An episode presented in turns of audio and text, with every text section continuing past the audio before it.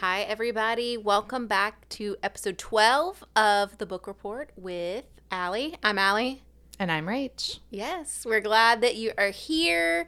We are shifting genres yet again. Last week we had a, not a snafu. I wouldn't say a mm, snafu. No, no, no. We pivoted very gracefully and well. Felt like a book wouldn't be right for the podcast. Yeah. And so we shifted into Devil in the White City. And now we're going back to kind of our fantasy roots, I would say.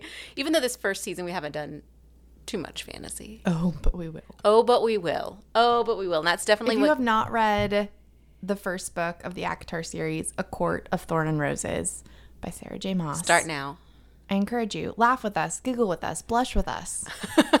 We're going to finish out the season, the summer season, with that series. We're going to do a few episodes of ACOTAR. So buckle in. Mm-hmm. It's coming. So, yeah, we're dipping our toes back into the fantasy waters for sure. And the book this week is Gods of Jade and Shadow by Silvia Moreno Garcia. Let me start this by saying I'm from Alabama. You're from Florida. We live in Tennessee.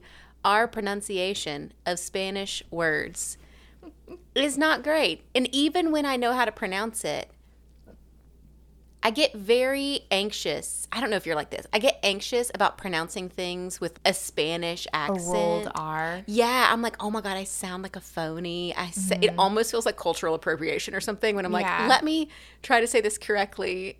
And so then I find myself googling things like how to say this Spanish word, but as an American, how to the American version of this. Because I'm like, what's worse, We were me going around pretending that- Like YouTube videos before this with interviews with Silvia Moreno Garcia and other YouTubers reviewing the book. And the way her name is rolled off the tongue of a Latino person, I I wanted to say it that way, but out of my like white body, it doesn't. it feels unauth- inauthentic It or does. something. So we're gonna not do great at pronunciations, but we're trying. We put in. Some Mm-hmm. I feel like my Spanish friends growing up, a group in Florida, which has a Yeah. so Cuban population is really high there, and I felt like they just laughed. yeah, Like growing up, just would laugh at you. There was no offense that I perceived, but if this is offensive, let us know. You know, I would all we love for our- someone to tell me what's better. Is Yeah. it just to say the American version of a word? The American with an American accent, or is it to pronounce it completely correctly, which feels like I'm saying it with a Spanish accent? Yeah. I don't know which is where I feel sillier saying it with, with what feels like a Spanish accent when I pronounce pronounce it correctly. So I don't Mm-hmm. know what's what's less laughable, what's less Less- hurtful. hurtful. Yeah, that's it. I don't Yeah. care if you laugh at me. I just want to do it the way that Is exp- I don't know. It's probably varies too, to be Yeah, honest, what people fair. want. But yeah, so we are doing Gods of Jade and Shadow, and to go along with this book, we are drinking hibiscus margaritas. they are Um, so good. They are they're really good. So Rach and I love a good tart. Like don't put simple syrup in Mm-hmm. my drinks. When we went on this trip to Mexico that we talk about every other episode, we, you would think this is the only time we've traveled. We both travel a ton, but this You have to understand. It was in 2021. We'd just been vaccinated early yeah. before anyone else because we were a test run. Well, we were, were volunteering, volunteering. yeah, Yeah. so we got vaccinated. And it just it felt like we hadn't traveled in a decade. It it felt like the first And international we were trip away from our children. Yes. It felt like we've been away from our children for our entire lives. And we don't do a lot of girls like in our friend group. All the guys and girls are all friends. It's not the girls just go and every do baby girls. shower, every wedding shower, it's all of us co-ed. together. Mhm. So very, I don't know that I've ever done a girls trip like that. I've never. I So- don't, I don't think I've other than like before I had children. Yeah. So anyway, when we were on this trip, every time we ordered any cocktail at any bar at this all-inclusive resort, which is also just not something either of us. Yeah. We're not those. We're not all-inclusive people. Uh, so it's a very weird experience from start to finish. We would just be like, please don't make it sweet. Please don't make it sweet. So this is a good tart three two one margarita. That's my go-to. I use dry curacao. Our neighbor and friend Nathan Beam turned me on to the dry curacao Beam Law. You're a of Floridian. Beam Law if you're a Floridian.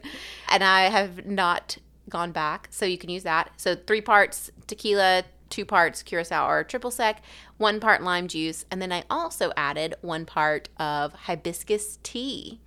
I wanted to use a liquor that was from the Yucatan Peninsula, which is where a lot of this book is based. It's all over Mexico, but the main character's from the Yucatan. Ali sent me a text this morning that was like, "What are the liquors you don't like?" And I said mezcal and anything that's licoricey or Yes. anise. And turns out the one liquor Mm-hmm. that is from the Yucatan is an anise has an anise flavor. So just went with a good margarita, which I did learn. I knew it wasn't necessarily this ancient Mexican cocktail or anything. I mean, I knew that, but it was probably invented in Tijuana in the like late 30s or Baja. Tequila?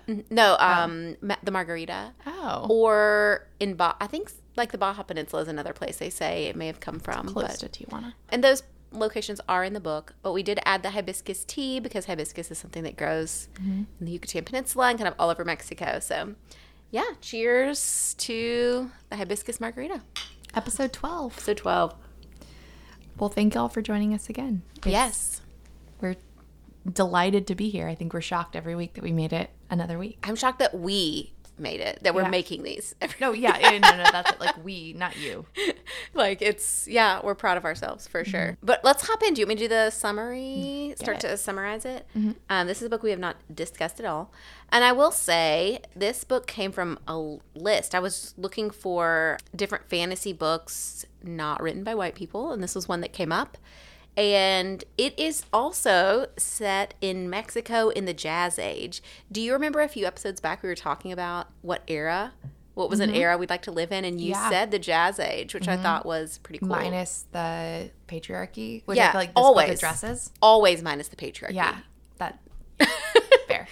So it's set in Mexico in the 1920s, and our main character is Casiopea Tun. She is part of a wealthy family, and again, she's in a smaller town in the Yucatan Peninsula. She's outside of Merida. And however, her mother ran off with a man, and Who seemed baller? Who seemed He great, seemed yeah. awesome. but he died and because he, she ran off with a man she grew up outside of merida she's really treated like a maid or a servant So for we couldn't talk about family. this before, but the instant it felt like Cinderella, like Yeah. you fucking gave us another retelling. I didn't even know. I didn't. No, I knew know. nothing about this book going into it, except it's based on the Mayan gods and it's a fantasy series. That's Mm-hmm. all I knew before reading this. And we both just read it. This isn't one that I read a long time No, ago. like- it's another retelling, which clearly I love. There is that aspect for sure. She is her grandfather's kind of the patriarch of the household. There's no grandmother. I didn't even hear the grandmother mentioned. Yeah. But her and her mother are really like servants in the house. And the favored grandchild or the next in line for the family fortune is her cousin Martín, who is not very kind to her Douchebag. douchebag. You do get some history about their relationship, but he is not kind. No one treats her really well, and she just desperately wants out of this situation, out of this life. She's never left her small town. And I actually can't remember what kicked it off, what made her mad enough to open the chest. She was left behind. So all of the rest of the oh, family yeah. was going to a cenote. I guess it was cenotes are I, I don't it's not a sinkhole, but it's just like a water system in a think of- cave. Yeah, but they're beautiful and they have healing waters, if you will, in the book that they thought they had healing Mm-hmm. waters, and the whole family was going. It's something that Casiopea wanted to do. I think they did it like once a month, and she was punished for being rude to Martín. Yes. So she's left behind while So her she's left goes. behind. Yeah, she's just like pissed.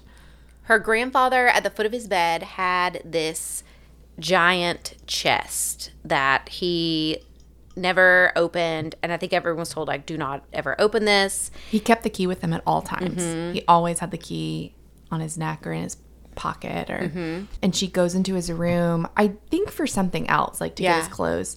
and she sees the key laying on the dresser. And she thinks, Just pissed enough. this is either my chance, either it's full of gold or riches or something, and I can leave, or I'll open it up out of spite and there's nothing exciting in it, and I will get this little moment of revenge and it'll just feel nice. I know what's in that chest now. he doesn't know I know, but I know. Uh-huh. So she opens up the chest, and in it are a bunch of bones. And the second she starts, she reaches her hand in to touch them and gets splintered with a piece of the bone. And they start to reassemble themselves and turn into what she thinks is a man, but is actually the Mayan god of death, Hun-Kamé. And Naked. naked. Naked as the day is long. Mm-hmm. They assemble as a skeleton, and then skin forms around them. Yes, how I perceived it. Yes. Yeah, So you again, to like bones. You sinew. listened to it, and I read it. Yes, I did an audiobook. Mm-hmm. Yep. Until I finish working on this house we're working on, there's going to be a lot of audiobooks happening in my mm-hmm. life. And because the bone, part of his bone is inside of her, they are connected. And he is essentially feeding off of her humanity. And yeah, they have this like kind of tie or connection between them. And she realizes, well, he very quickly is like, come on, we're going, we have, we're on a quest, essentially. And she gives so little shits about the life that she's been living. She's like, yeah. All right, let's go. sounds great. And they The ability to her to like quickly pivot like that, I know nothing about. Uh, yeah. I haven't been 18 in a very long time, but I, at 18, I wasn't like that either. No. I was so excited for her. Yeah. She so they he basically says, My I ruled this the underworld and my brother took my throne from me and wants to create this awful world of he there's something about he wanted to tie the worlds together better like the underworld to the world of man. They called it middle world. Right? What, whom, Hun-Kamé. So it felt like his brother, who was in charge of the underworld or the, He kind of put a stop to like human sacrifices and stuff. he wanted to, the Mm-hmm. brother. And then Hun-Kamé, the god of death, wanted to put a stop to that. No, like yeah, the older way of doing things. Yes. Whom Kame. Hun-Kamé wanted to put a stop to, Right. Okay. Yeah. Yeah. We are saying the same thing. and then yes, and then the brother, his brother took over and wanted to go back to the old ways of like mm-hmm. human sacrifice and there. But there's this idea. I'm gonna get this so wrong. But there's this idea that there are these spots in the world that are formed by like I, I can't remember how they describe it, like the oneness or like the creation creation of wor- the world. And they want to basically create more pathways between that and middle world. And so it would just be like the the veil between the worlds would be thinner, and then mm-hmm. human there would be more like human sacrifice and stuff. So Hun-Kamé has lost his throne to his brother, who wants to create all of this, and his brother put him in the chest by one working with Casiopea's grandfather to do so, but removing his eye, his ear, and Spirit or his essence. It was a necklace. Oh yeah, yeah. So the essence had a piece of jade in it, which Uh en- encompasses essence. Yes. Yes, that's what it was. Yeah. So he needs to get his ear back, he needs to get his jade necklace back, and he needs to get his eye back. So even though he's been kind of reborn because Casiopea opened the chest, he doesn't have all of those parts to make him full. So his magic is like kind of waning. Mm-hmm. He's basically having to use Casiopea and their connection to stay alive, but he's got to go on this quest to put all his pieces back together and then go mm-hmm. defeat his brother. So they travel all through they leave the Yucatan Peninsula, they go to Mexico City, they go to Tijuana, Baja Peninsula, try, you know, on this mission to get him back together so that he can go back to the underworld and defeat his brother. And we can there there will be we'll talk more about what happens in the summary, I'm sure. Uh, Oh, the whole time her cousin Martín is kind of recruited by Hun-Kamé's brother, the god who is currently head of the underworld, to go and find Casiopea. And so Martín is actually a pretty big character in the story as well as he's trying to navigate his relationship to this underworld god and Casiopea and like trying to find her. And we'll get more into it, but probably my favorite thing was just that it's in the jazz age in Mexico and all these different cities. So before we started the podcast, Allie and I never talk about a book before we podcast about it. And her husband came in and was getting ready to leave and said, I forget exactly what he said. But I was it like, oh, I think you would like this one. You should listen to it while we got it checked out at the library. And he said, I did. I started it, but I didn't like it because it seemed so implausible. Mm-hmm. Like, I couldn't see a Mexican jazz age, which I thought the exact opposite Hmm. of. Well, I couldn't see it. Like, if you would ask me right now or two months ago to imagine what a Mexican jazz age would look like, I wouldn't have an idea. But I thought that the author did a really good job about Mm-hmm. It was so vivid. It Mm-hmm. was so vivid. Yeah, I thought the exact opposite after reading it. Mm-hmm. It was like, oh, it was the exact same jazz age, just And then pushed you into see, yeah, in Mexican pop culture. It was all the same. you see how like um, how the jazz age in America is influencing it, how it's not. The way she describes even architecture and buildings as they're definitely trying to build these buildings and hotels to be like what's popular but pay tribute to Mayan culture Yeah. or to Mexican culture. I thought that was really interesting. It was Well, I think the first time it's mentioned vivid. was when she goes to Merida. Is when I felt like she mentioned it. She was at festival or the festival. oh at Carnival. Carnival. And she was talking about what women wore and like women that didn't have hips or Mm-hmm. breasts and they were wearing these like shimmery costumes they had short hair. Yeah, the bob. kind of androgynous Uh-huh. women. So she mentions that then, and then they go to Mexico City. Is it Mexico City where she has to cut her hair? Yeah. Okay. I think I think so. And I thought she would like it more because she was, it was almost like this affront to Yeah. the society that she grew up in where long hair was seen as beautiful. But I feel like one of the like the kindest things that Humkame, I'm going to keep saying his name, Hunkan, Hun-Kamé. Hun-Kamé says to her, I feel like it was the first time I felt like, oh, is something blooming here? Uh huh. When he cuts her hair because he needs it for the ghouls or The get the ghosts. the ghost to come something. and help him find his next piece of his body. But she's so distraught. She's like, my hair was the most beautiful thing about me. It was, and she said that it was like the one thing someone had said was beautiful about me. yeah. And you know, she's, I mean, she seems beautiful by other people's Mm-hmm. descriptions of her throughout the book. But at this point, he says, that is absolutely untrue. Mm-hmm. And then I think he walks away. Like it's something very quick that he says, but it, to her, I feel like it sinks in deeper. Because Yeah. number one, she's 18. Yeah. Number two, she's probably just never, it's the first time she's been in the world Yeah. and complimented yeah. in a way that's like deeper feeling. So Yeah. I thought it was very vivid. I did too. the descriptions. So there is a romance in it. Hun-Kamé and Casiopea do fall for each other over time. It is the slowest slow burn. It is mm-hmm. slow burn. And the story does go slowly to me. At first I was like, this is inching along. But it's so vividly written and descriptive that I didn't mind it at all. I would find my, and you find even the main character finds herself because she's craved this for so long. She Yeah. finds herself getting lost in these moments too where she's on this ridiculous quest with a god of death and then she it hits her i've always wanted to go dancing and i'm finally getting to do that or i've always wanted mm-hmm. to ride in a car these moments where everything is so implausible but we can all relate to that feeling of wanting something and then finally getting it and she just revels in these moments and they're written beautifully And she was promised. So you learn that her grandfather was given his wealth. You know he's wealthy. Mm-hmm. She doesn't know how he became wealthy. I guess when you're young, you just think like business. yeah He's businessy. none of us know what our parents did when Yeah. we were kids My dad was an electrical engineer, but engineer was the only word that was ever taught to me that made any sense in my Mm-hmm. young brains. Like, oh, he works on a train all day. Mm-hmm. That's cool. My son says I push buttons and watch my friends on TV because I'm on Zoom all day. Yeah. it's very lucrative. but yeah, she is.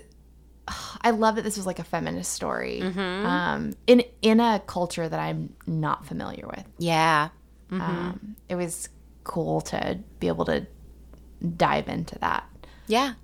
And see, like, I feel like the jazz age made it more relevant to me Mm-hmm. because it was something that I was kind of familiar with just from my basic knowledge of US history and culture and the Great Gatsby. But it seemed so similar, and that made it seem not as different. Yeah. Like, It it was because too. Well, I may contradict myself later, but I know so little about Mayan religion or Mexican mythology or any of those things. So I'm reading about this religious or belief system that I know so little about, but then you hear her talking about the jazz age in a way, and it, it's just she is so relatable. She's very in in some ways. Casiopea? Yes. Uh-huh. In some ways, of course, I'm not gonna the way she can just shift and wants out of there so bad. I don't get, but yeah, those moments where you're like, oh, I I remember that, just Mm-hmm. wanting so badly to go yeah. live life somewhere else. It's delightful. But yeah, the ja- the j- Mexico Jazz Age, that being the setting, was probably my one of my favorite parts of the book for sure. And then you mentioned you did mention Carnival when she's in Merida. That was another thing I thought. So I have you ever been to Carnival Carni- Carnival anywhere? Uh, no. That's Okay. to be a no. So I w- lived in Haiti for a while and went when I lived there. I lived there once during it, but we didn't get to like go do a ton of the festivities and then went back for it a few years later. It is wild. The way she talked about it made me feel like Like, did it seem similar? Yes, it seemed so similar in when you, when I as an American hear carnival, I think this it's just like parades. Uh-huh. It's like Mardi Gras or whatever. No, it's kind of scary. It's a lot of people painted as like de- fully bo- full body paint as like demons and it i remember being like this is cra- the craziest thing i've ever seen it's so fun but What the it's crazy That she met? Lorraine. yes Okay. I, that I- was the the demon that they were looking for, Mm-hmm. and the god of death had said, "You, we don't have to look for him. Mm-hmm. He's gonna see you, yeah and he'll come to you Yeah, he'll that's like to you. Mm-hmm. carnival yes yes and he is just like a creepy lady ladies man i guess finds her on the streets yeah, but yeah he tries to kiss her. tries to kiss her. I remember, and the one thing they talk about is during that night, they like kind of brush over the classes that they've created for themselves, and everyone's just reveling and having a good time. One day, I would love a great trip, not trip, but like goal would be to have a list of countries that have carnival and to go to each of them and compare them all. It'd be so fun if you want to do that when our when we retire and our kids are. That sounds amazing. Would that be a this fun- been a dream you've been like? No, I thought about it when I was reading this book of like Oh, it would be love so. Mm-hmm. cool because it sounds so similar to Haiti and Haiti's the only experience I have with it. It'd be so fun to My go. son doesn't miss me at all, so sure, like we can do that this year, next year. my kids are and my kids are almost old enough that they would just want to come. Great. so we could all except it's a, a I would- party. Yeah, I am not a leash mom. I've never leashed my child. My parents leash me. Did they really? Uh huh. I never knew So we had passes to Disney World, and at Disney, Disney World today prices, reasonable. you might think that I'm coming at this from a wealthy perspective. That is not a thing. Right. This was Florida in the 80s. And you had like in it's basically like in-state tuition for Disney, right? If you that live you in call Florida, it that is embarrassing, but yes, it is exactly that. I think it was probably fifty dollars a year. And are you serious? or less? Fifty dollars for Mm-hmm. one park or all of them? Um, Rachel, you're blowing my mind. I have no idea. I'll have to ask my mom. Like I still have my Disney pass, my season pass. When I when I have that, like I have these memories of going to Disney all the time. We lived about an hour outside of Disney, maybe an hour and a half. But we never stayed in the parks adjacent to Disney. It was always we stayed at the campground or the cheap parks. Mm-hmm. But I remember like going through the ones on the monorail to get to the park. You have to go through the fancy ones. I remember thinking like, "Oh god, it must be nice to be so rich." I'm like, I am a Disney fucking pass holder. I am rich. I, or I'll see myself as rich in 30 years. Yeah. I so the boys asked the other day if they'd ever get to go to Disney World. And I was like, probably not, to be honest. I It's not it just seems like a big headache now. It's so expensive. I'm like, we could go we could go to Europe for on a, a week. whole European vacation mm-hmm. for a week, or you could Oh, go you want to go to Thailand World. for two weeks? You're gonna have way more fun, friend. And I don't know. They'd probably have more fun at Disney World if I'm being honest. I don't know. Maybe they wouldn't. I don't know. I, I really don't know. As a child, it felt magical, but it didn't. As an adult, I realized how expensive it became, It's so expensive. and it feels like a bummer. We, but I'm really glad. It was fun when I was. experience We went once when I was a kid. It was a huge deal. We mm-hmm. saved. I remember my mom like planning for years and saving, and the grandparents wanted to go with us. They wanted it to be this huge. We went with my grandparents, and part of me, I think if you have a good childhood, you want to give your kids those good parts of your childhood. And I think Mm-hmm. we have to take them to Disney World. So they asked about it the other day, and I was like, probably not, man. What about I don't know. Disneyland? Unless That uh, involves like one a of our California adventure too. right, unless one of our friends' parents who lives in Florida wants to get you some like in-state tuition passes. Mm-hmm. That's the only way you're ever going to Disney World. The Harry. So I would Uh, Harry Potter. Harry Potter. way I would do that way before I would do. Disney. I would do it tomorrow. Mm-hmm. I mean, we sound super millennial, but also we're reading it. I read it with my boys. I missed last year, but we try to read the books and then have Harry Potter night at Halloween, and I Yeah. decorate everything. We have a fog machine. We do the whole shebang. It'd be fun if we did that, and then we're like, surprise, you're going to Harry Potter World. I don't know, but have fun. I love it. Um, I don't know how we got to Disney World. I don't know Carnival, either. but it was a fun. It was a fun like journey. It was a fun journey. Okay, back on track. Um, Does Disney have a carnival? Is that how we got here? no, okay. I don't remember. I don't know. Okay. So one thing I I went back and forth with on this book and it's very slow and I went into it wanting to read a fantasy book and it didn't quite feel like fantasy and I couldn't put my finger on it. Okay, you tell me how you put your finger on it, and then I'll tell you how I put my finger. To me, We're, this we're book gonna like stop using the finger language, but no more. put your finger on it. I think you would put it in that genre. But it's almost like there's another genre that is more folklore than fantasy. Mm-hmm. And that's what this was to me. And once I once I wrapped my head around that, I loved the book so much more. That it's taking another culture's folklore and making it this digestible fantasy series format. I once that clicked in my brain, I loved it so much more. But it is, it is, and I read a lot of interviews with people who were from Mexico, and they said it, they one thing a lot of folks said is it felt like a story my grandma would tell me. It had all these elements of like one traditional of the storytelling. interviews we watched before, that's what she said. She's Yeah. like, when I'm telling my kids fairy tales, this is the most authentic to me. Yes. this is the story that I would. that made me love it more. Mm-hmm. And yeah, that's that was just one thing I had written down that I wanted to make sure I talked about. Is it feels like there's this genre that's in between folklore or traditional storytelling and fantasy series mm-hmm. that I find really interesting. So the other part too, we had spoke earlier about Ali's husband about to leave. Quickly tells us that he couldn't get into it. He also said it was slow. He, He just said it was was slow. Yeah. So Allie and I don't talk about stuff before the podcast, so I really like couldn't wait to tell you this. But I didn't love the book, Okay. Okay. I kind of got that vibe when he said that. and it's because, and I wanted to tell him this too. It's like, oh, I hate you feeling alone in this because I know Allie is like really into it.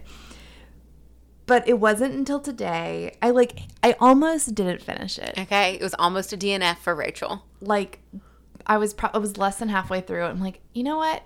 I can talk about not liking it on the podcast. That's fine. Mm-hmm. But I fi- I did finish it, and I it it was super slow. But I think this is what it was. I read this today. I was reading some like articles to try to get some pronunciations right. And someone said the book is narrated in third person omniscient point of view. It's not popular nowadays, so you just see all the characters. It's like a godlike Yeah. overview.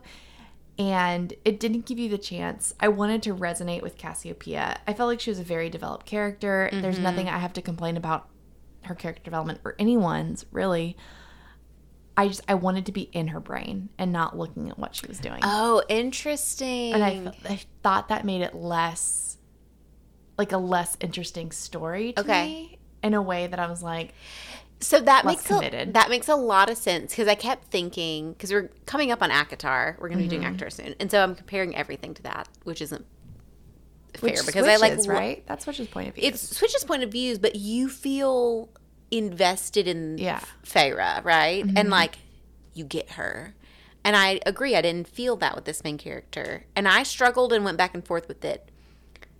And then once I thought, no, this is like a retelling of Mayan folklore and it's all this it, Yeah. stuff that and it's all this stuff that I wasn't used to. And when you say it is like a godlike perspective telling the book, that mm-hmm. makes a lot of sense. I actually thought halfway through the book, I would say I thought, I'm not really into this. But then I kept thinking about how much I loved the descriptions. Mm-hmm. I loved hearing I'm currently planning a trip to Mexico. You- yeah. Why am I mo- more invested in this book? I love learning about another culture's folklore or religion. I thought that part was really interesting. There was so much of it that I liked, but I think it was I was trying to put the traditional fantasy Uh huh. genre like genre retelling on it and once I was like this is this is like a folklore story that has got a fantasy twist. I loved it much more. It's like I put less pressure on what I wanted it to be. Mm-hmm. And I actually thought I would love to revisit it and read it. It's one of those that I think if I re if I came to it again with a different perspective. Well, this was one that I wondered if maybe because you listened to it and I read it, we had Mm. different. If there was like some special excitement that the reader had to give you. I actually wished I was reading it most of the time Huh, because I thought it was so richly descriptive. well, I got you, girl. Bought the book. I Okay. invested in every book I love that.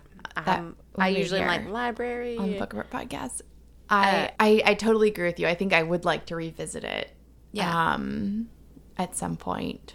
But yeah, the minute he said that, I'm like, my face is gonna give away something. He has to leave the room. Mm-hmm. No, I knew- We're I talking knew about didn't. husband again. Yeah, I could tell you were going to be like, I didn't love it either. I knew. I've been reading this book for probably two months. Really? I started a long time ago. So this is the good thing about audiobooks. I will say even if you don't love a book, if you're listening on audiobook, it's just so easy to turn it on when you're doing something else. Mm. You can do it mindlessly and it gives it the book a second chance, I think. In a way that reading it feels like Yeah. such a commitment. Yeah. But I can cook dinner and listen to it. I can work and listen to it if I'm doing like data entry stuff that's mindless. I can put that on.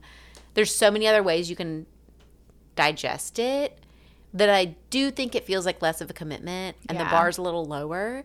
And not that I would even say I I liked this book a lot, but it did I halfway through it and I would not have said that. I would have been like, "Eh, this is on the bottom of my list." But Mm-hmm. now once I finished it, I was like, I want to go back and read this. This is a fun folklore book. I don't know.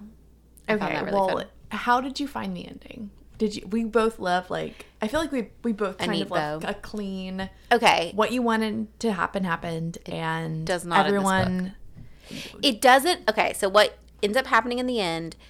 What ends up happening is Hun-Kamé succeeds and becomes the god of the underworld, only because Casiopea, while she is traveling through the underworld, she basically gets put into this competition The with her race with Martín. a race with I feel like I'm doing a terrible job at this. So Casiopea and Martín are kind of the champions of the two gods and That's get good- yeah, put into this race through the underworld. If you can start at the beginning of the what what's the road called? The Uh, road through the underworld, black road, dark the, road. The I think it's the dark or the dark road. It's one of those. If they the can, black they have to follow this road that goes to the throne. Whoever gets there first, that god is going to win.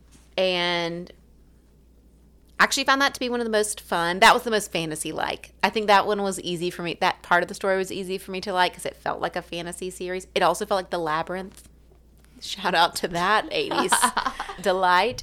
I liked that part of the story a lot, but there's a point when Martín is clearly going to win. He's going to get there 1st and mm-hmm. Casiopea knows human blood is like the ultimate sacrifice and kind of beats all. She slits her throat, and she, the Hun-Kamé wins the race. It gets her to like I don't know. I don't. I, I feel a little fuzzy. Brings her back to life. He brings her back to life. Yeah. So she slits her throat.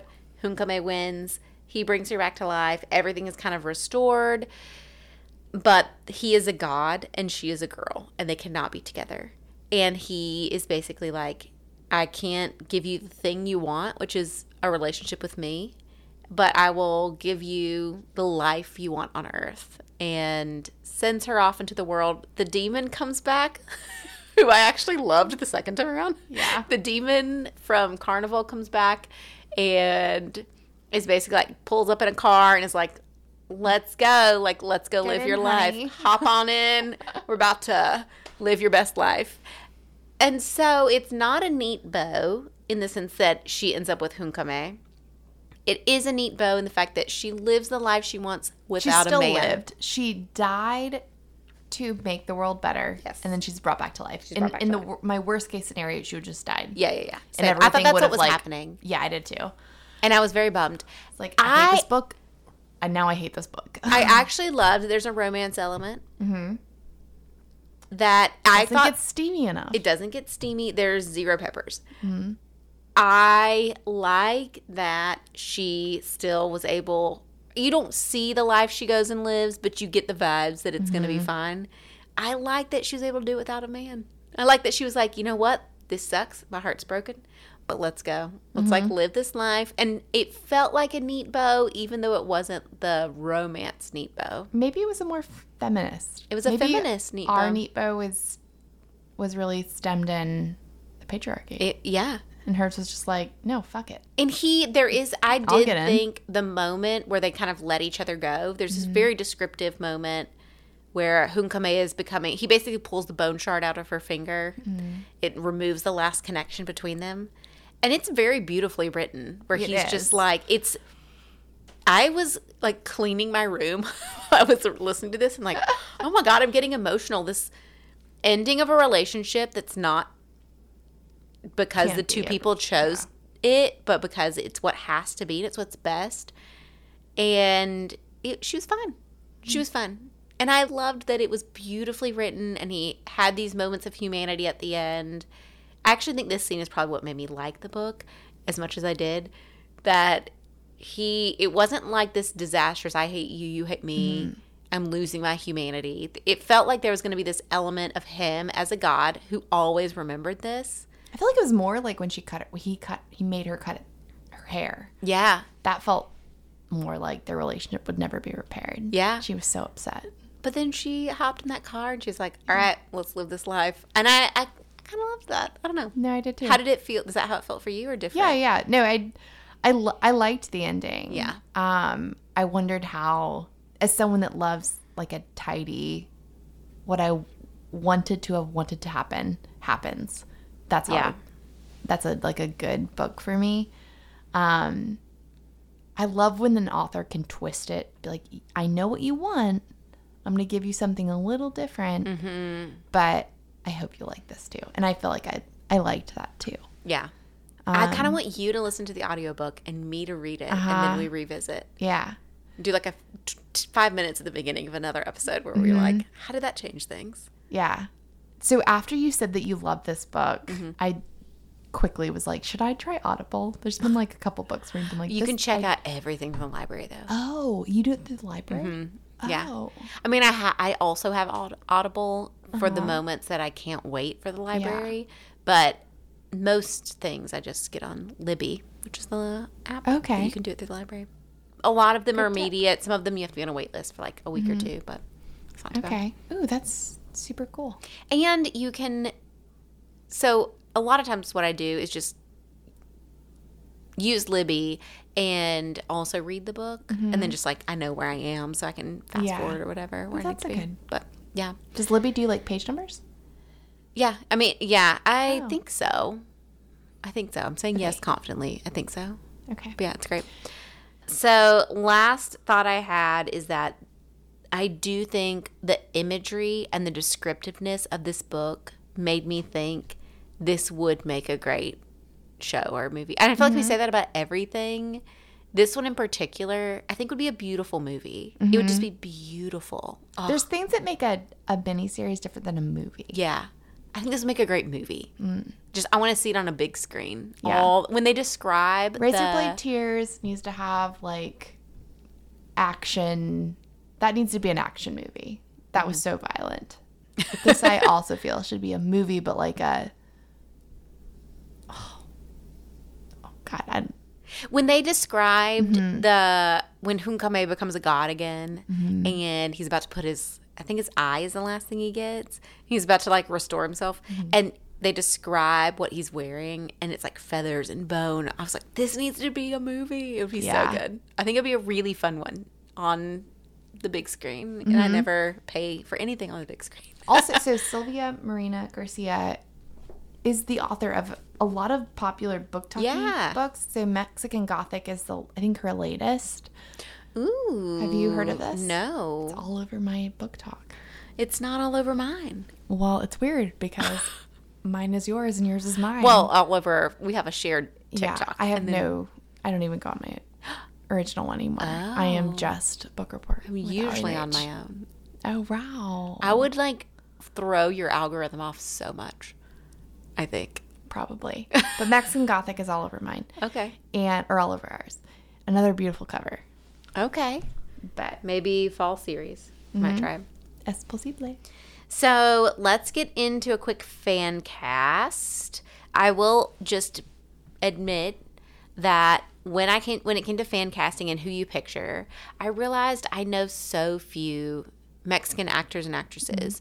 A lot of who I pictured would be You'd be appalled to hear a conversation. We actually did this together before the podcast Yeah. started. Like I know no Mexican actresses or actors. a lot of and then I struggled with do you cast do you have to cast someone from mm-hmm. Mexico or of Mexican descent or can you cast like a Latinx actor Is it fair to say you should try and then like as not as us as Like because we we are not privy to every a Yeah. casting director's when or that's not the word I don't know like we're not privy to what they see. yeah They are more on the the pinpoint of actors and actresses from different places than we are. All we know is who's popular or Yeah. who's been in something else. You're just picturing what you consume Yes. which is part of the embarrassing part of it is I'm like oh I should be consuming more diverse Mm-hmm. TV shows and movies and I'm not but I don't know we were thinking like, oh, Sofia Vergara, she's Yeah. Colombian. Like, yeah. And I don't know if that, I don't know. I would actually love to hear from people from Mexico if that is, if you are thinking of something this tied to your own mythology and folklore and religion, is it super important? is it that a important that the actors or actresses would be Yeah. from Mexico? Yeah, I don't know. But we, We tried as hard as we tried. could. So for Casiopea, we had Mia Xitlali, which I think I'm pronouncing that semi correctly, halfway. Hopefully, Mia. she so the, we were we did a lot of research on these the second a i lot saw of her research that didn't include pronunciations, but we think we. I, well, no we did i have it written out Oh. And i'm still like am i saying this right i'm saying it as right as someone with a southern accent can probably say it that's fair. and i'm not going to deny my accent so that's it is what it is when i saw her face i was like yes Mm-hmm. this is it this is it do you have a similar that we agreed on that No, one yeah, right? we agreed. so i had this one i have this is the one i haven't told you about Oh, So for her mom, I pictured Sara Ramirez. I need you. no, I know who that is. I know you do. That's how I pictured for her mom. Wouldn't that be a great cast? She's yes, that would be great. so great. Oh my gosh, I kept this one. I kept my I'm lips sad sealed. I didn't see that. I, ke-. I kept my lips sealed on this one. She had a very small part, I know, but, but perfect, perfect. yeah, But Kudos. small part, but I actually struggled with her part the most because she has a great relationship with her mom, and then she just is willing to like that's the abandon her. So that I struggle with that too. It's like, oh, her mom seems actually awesome, I know. My but mom, maybe it's because she had a great relationship with her mom. Their mom that she felt like I'm going to abandon my mom in this hellhole that is her life. And so, Mar- so throughout the story, Martín keeps saying, if you don't side with Hun-Kamé's brother, I cannot remember his name or pronounce. Van- It's something Van- Kume. Yeah. I'm not going to say it correctly if I try, but he keeps using that against her. You're, if you don't side with our family's God, the God that we've all kind of obeyed through all these years and who gave us our wealth, mm-hmm. are you not thinking about your mom?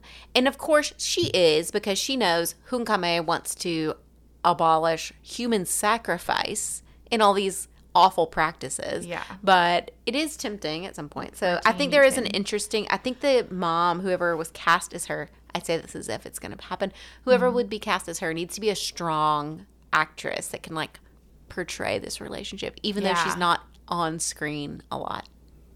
I'm saying this like Yeah. I'm. Okay. Are we casting directors? Should we be? Should we be Hollywood. Hun-Kamé? Okay, I didn't tell you this one either. oh, dang. But this is who I pictured. He is not of Mexican descent. okay.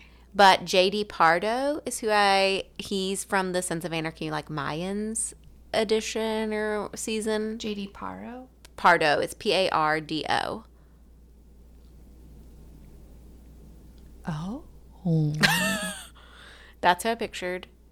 And then I was very upset that he wasn't of Mexican descent. I think he's maybe He's younger than I thought, but maybe that's better. So part of the thing is that as as the connection between Casiopea and Hun-Kamé are vibing, whatever you want to call it, they're getting like it's getting muddier and muddier. They're finding themselves. He's finding Well, himself. so he's from he's American. Right. Um, his parents are from Argentina and El Salvador. so Yeah. he's- So he's not of Mexican descent. But that's who I pictured. And partially because when they so when she she becomes more godlike and more in tune with what's going on, he becomes more human like. And she gets these glimpses of him as a young man, which I thought was really descriptive and interesting. We So I haven't talked pictured about him. that yet, but like No. or we haven't talked I thought that was also beautiful. Where he just becomes more and more human like. I love it. I love it. So and they meet like in the middle. Yeah. so I, Rachel, I feel like you actually kind of like this book. Hearing you talk about it, it sounded like a book I love takes me two days to read. okay. Book I But read. a, a fast read to me is different than a book I love. And I can even say I don't like a book and then a year later be like, hmm, did I? And then the more I learn about it and think That's about it, totally fair. I think I reread books all the time though. I do not. My fa- so my favorite book I of all time, it. I should. I can. like the the book I love more than anything, I've probably read six times, and it's giant. I love um, Barbara Kingsolver. Okay. Oh, so first of all, Poisonwood Bible. That's the one I love. I've read it so many times. She does have a book called La Lacuna, which is based in uh, Mexico, and it is about. Do you um, own it?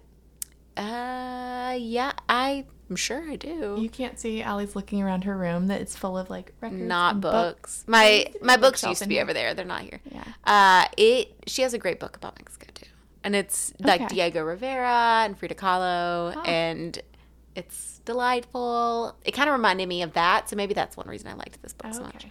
But JD Pardo is who I pictured. Unfortunately, he is not of Mexican descent. I will say, when you look up the fan cast for this book, someone put Eduardo Franco, who For who? for whom Hun-Kamé. No, he's too young. He is in Stranger Things, the most recent season. Mm-hmm. He is the Great. pothead friend. He's delightful. He's Argyle. Argyle? Is that his name? Argyle, He's. Argyle in Stranger Things. Love him. I am upset that anyone cast him as the god of Mayan death. He's too young. He's too young. He is too young. The book depicts him as someone He not also even old, has to actually be a stoner. I can't. He's not anything but that character. Yeah, no. So the uh, the other person I cast was Martín. Did you have anyone for Martín? I did not. Okay. Is he a douchebag? I need this guy to look like a douchebag. So f- I'm going to Such a mispronounce.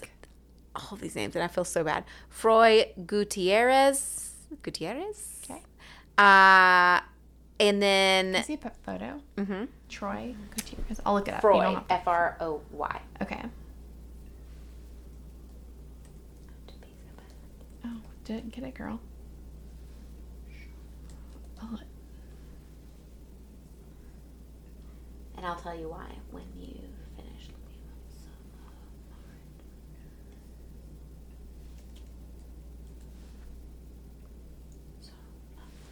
No. Nailed it.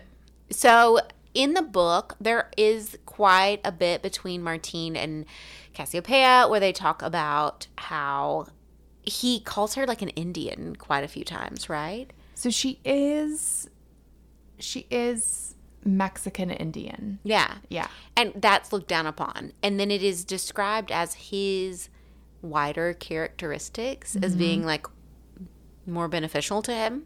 So that is, I was thinking about that when I cast this person. I love it. He's great. I also pictured, Born in uh, Texas. yeah, like a good, like a Texan actor would be, yeah, Yeah. te- like No, of that's- Mexican descent. Uh, Xolo, I hope I'm pronouncing that correctly. Mariduena is the other person I pictured, who was in Parenthood for a few seasons. Which Parenthood is um, Spell the first name. X O L O. When you look up the pronunciation, that's what it tells you to say. Apologies if it is not Zo. What's his last name? M A R I. Duenya. Yeah. Okay. Mariduena. I don't remember who he was in Parenthood. So who is this character? In Parenthood? No, no, no. In the Oh, Martín. That was another one I pictured of Martine. oh, I like the other one. okay. Either one could be good, but the other one. This is gonna He the other one be problematic, but it's enough American to but make me that's feel how like he's just douchier. he's described as like the lighter skinned or like yeah, and, like Okay. lighter hair, I think. No, that's why I cast that first. Okay, person. He's in yeah. uh Teen Wolf on like TV. done. Yeah, no, he's So that was my guy. casting. Did you have anyone? No, No. All right. That's who we had. We clearly need to watch some more like TVs and TV shows and movies from I don't know. Part of me is like I need to just dive in and do more from other countries so that Mm-hmm. Yeah. I have more. I feel like if it has A more subtitles, diverse- I'm like, Oh, oh, I'm the person who puts subtitles on even for when it's in English. wow, that's not me. I have to have subtitles Feels on. hard. I did watch a lot of Swedish horror Oh. when I was breastfeeding. Um, Wait. can't believe I've never talked about this. sentence. Um, like, No. yeah, I did because everything when you're up at What all, 24 hours a day, Swedish horror. kind of scary stuff. Have you ever seen Midsommar? Yeah, is it So all that, that? but also like Cabin in the Woodsy or Everyone Dies Because of an Acid Rain. Whatever Netflix had to offer. I didn't care if it was You're for the first time in my life. I didn't care if it was in nursing Mm-hmm. and watching Swedish horror films. nursing, being up all night because I was a new mom. I think it's also I never knew this. It still shocks me when I find out things about you that I didn't know. Oh, I'm so glad. Yeah, We I'm were glad you didn't know then. that We I were was like up 24 BFFs. hours a day. No, I knew. I knew you were awake. I All the did not know you were watching Swedish horror films. Because sometimes I would text you because I stay up a lot later than Mm-hmm. Rach. Rach wakes up a lot earlier than I do. So when she was up feeding and nursing, we would have overlaps that I'd be like, "Oh my gosh, she's awake! It's like one o'clock in the morning." Yeah, I am. I'm up at one o'clock and also up at three Sounds o'clock. awful. At five o'clock. Oh, so let me preface. I have kids. I my kids are adopted, so I cannot relate to this at all. It sounds awful. Mm-hmm. It was a long time ago, and I don't remember it. Not that long. It's like four years ago. I know it wasn't. It, I feel like I should remember this period in life. It's a blur. It is a blur. It's a blur. Yeah. yeah. I was talking about someone to this morning, but um, it's something that was like all consuming at the time. I don't remember that much about it, but uh, yeah, if if that Netflix had a thing out, You were on it. I I watched it. Didn't matter for like the one season in life that I didn't care about subtitles was then because it was nice. Yeah. my I didn't feel like it would wake my baby. Oh, you were silently Uh, watching it. So like foreign films was like, yep, thank you. And horror felt fun to watch if it was in subtitles and I could turn the music down. well, Yeah. speaking of, we're getting up on spooky season. I'm so excited. I bought my first skeleton. Did you? My son yesterday. So Rach and I love Halloween, and my kids are now interrupting. One second. So spooky season, I feel as I, I can't speak for you. I grew up Southern Baptist evangelical. My fam wasn't anti Halloween, but I didn't get the full experience. I also grew up in the country And I grew I'm, up a Southern Baptist also. Yeah. And I have the opposite experience. you went full out on Halloween. My parents, my mom sewed my costumes every year. I mean, I had uh, great costumes, but I wore them to like the church No. party. We didn't. I didn't couldn't go trick or treating. So now that I live in a neighborhood, I love Halloween with my whole heart. I we go all out. Does our whole neighborhood? No, we're Don't working on it. Rach and I go all out, and we're already planning it. And we're also already planning season two of the Book Report We want podcast. to be cozy and Yeah. spooky and mystery. Yeah, and- we've got the vibe we want. Mm-hmm. If anyone has suggestions, please send them our way. I feel like I've already decided mine. You might be up for grabs. I'm up for grabs. Cozy Witch is what I'm channeling. That's what I. That's what I want. I too. thought about doing an Agatha Christie book. Oh, You, I, d- I decided not to, but you should. have you read most of the ones you've chosen already? No. Okay, good. So we're it's a whole yeah. fresh season. Okay, send send recommendations my way. I would love to hear them for the fall season. But before we get to the fall season, we We still have one more book before ACOTAR, right? Mhm. So every season, and we'll, we, this might change as we go along, but I feel like Nashville and Tennessee has so many incredible authors, Mm-hmm. but one is super, super close to us. One of our neighbors has a friend that put out a book this year. Emily C. Whitson is her name, is the author, but the book is called Beneath the Marigolds.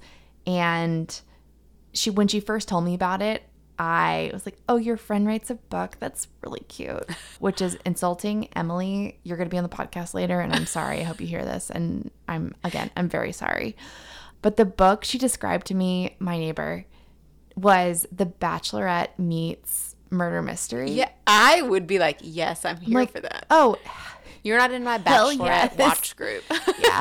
I was so stoked. I read it in one day, and then Emily so graciously decided to agreed. I guess decided is not really the word. We harassed her via Instagram and through our friend. yeah. But she has agreed to be on the podcast. So Yeah. that's going to be one of the episodes too. So we will have an interview with the author and we will talk about Mm-hmm. the book as well. Beneath the Marigolds, please go out and get it, read it along with us. It's under $10 for the hardcover on Amazon. Get, I but mean, I get know that like Parnassus, if you're local, carries it as well. Parnassus does. Mm-hmm. Okay. Would highly recommend getting it locally, but yeah.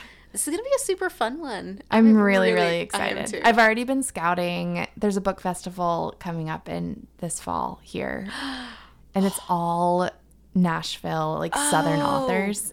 I think we should go to the book for festival. sure. I'll for start sure. posting about it. So Let's do if it. If you're local, you know where we'll be. But thank you so much for listening. Yeah. Thank you, week in a row. everyone. We're here. No, not 12th week, 10th week. Oh, because we released a lot of episodes Yeah. at once. So, 12th episode, 10th week in a row. Mm-hmm. We're glad you're sticking around. We hope you enjoyed your hibiscus margaritas with us.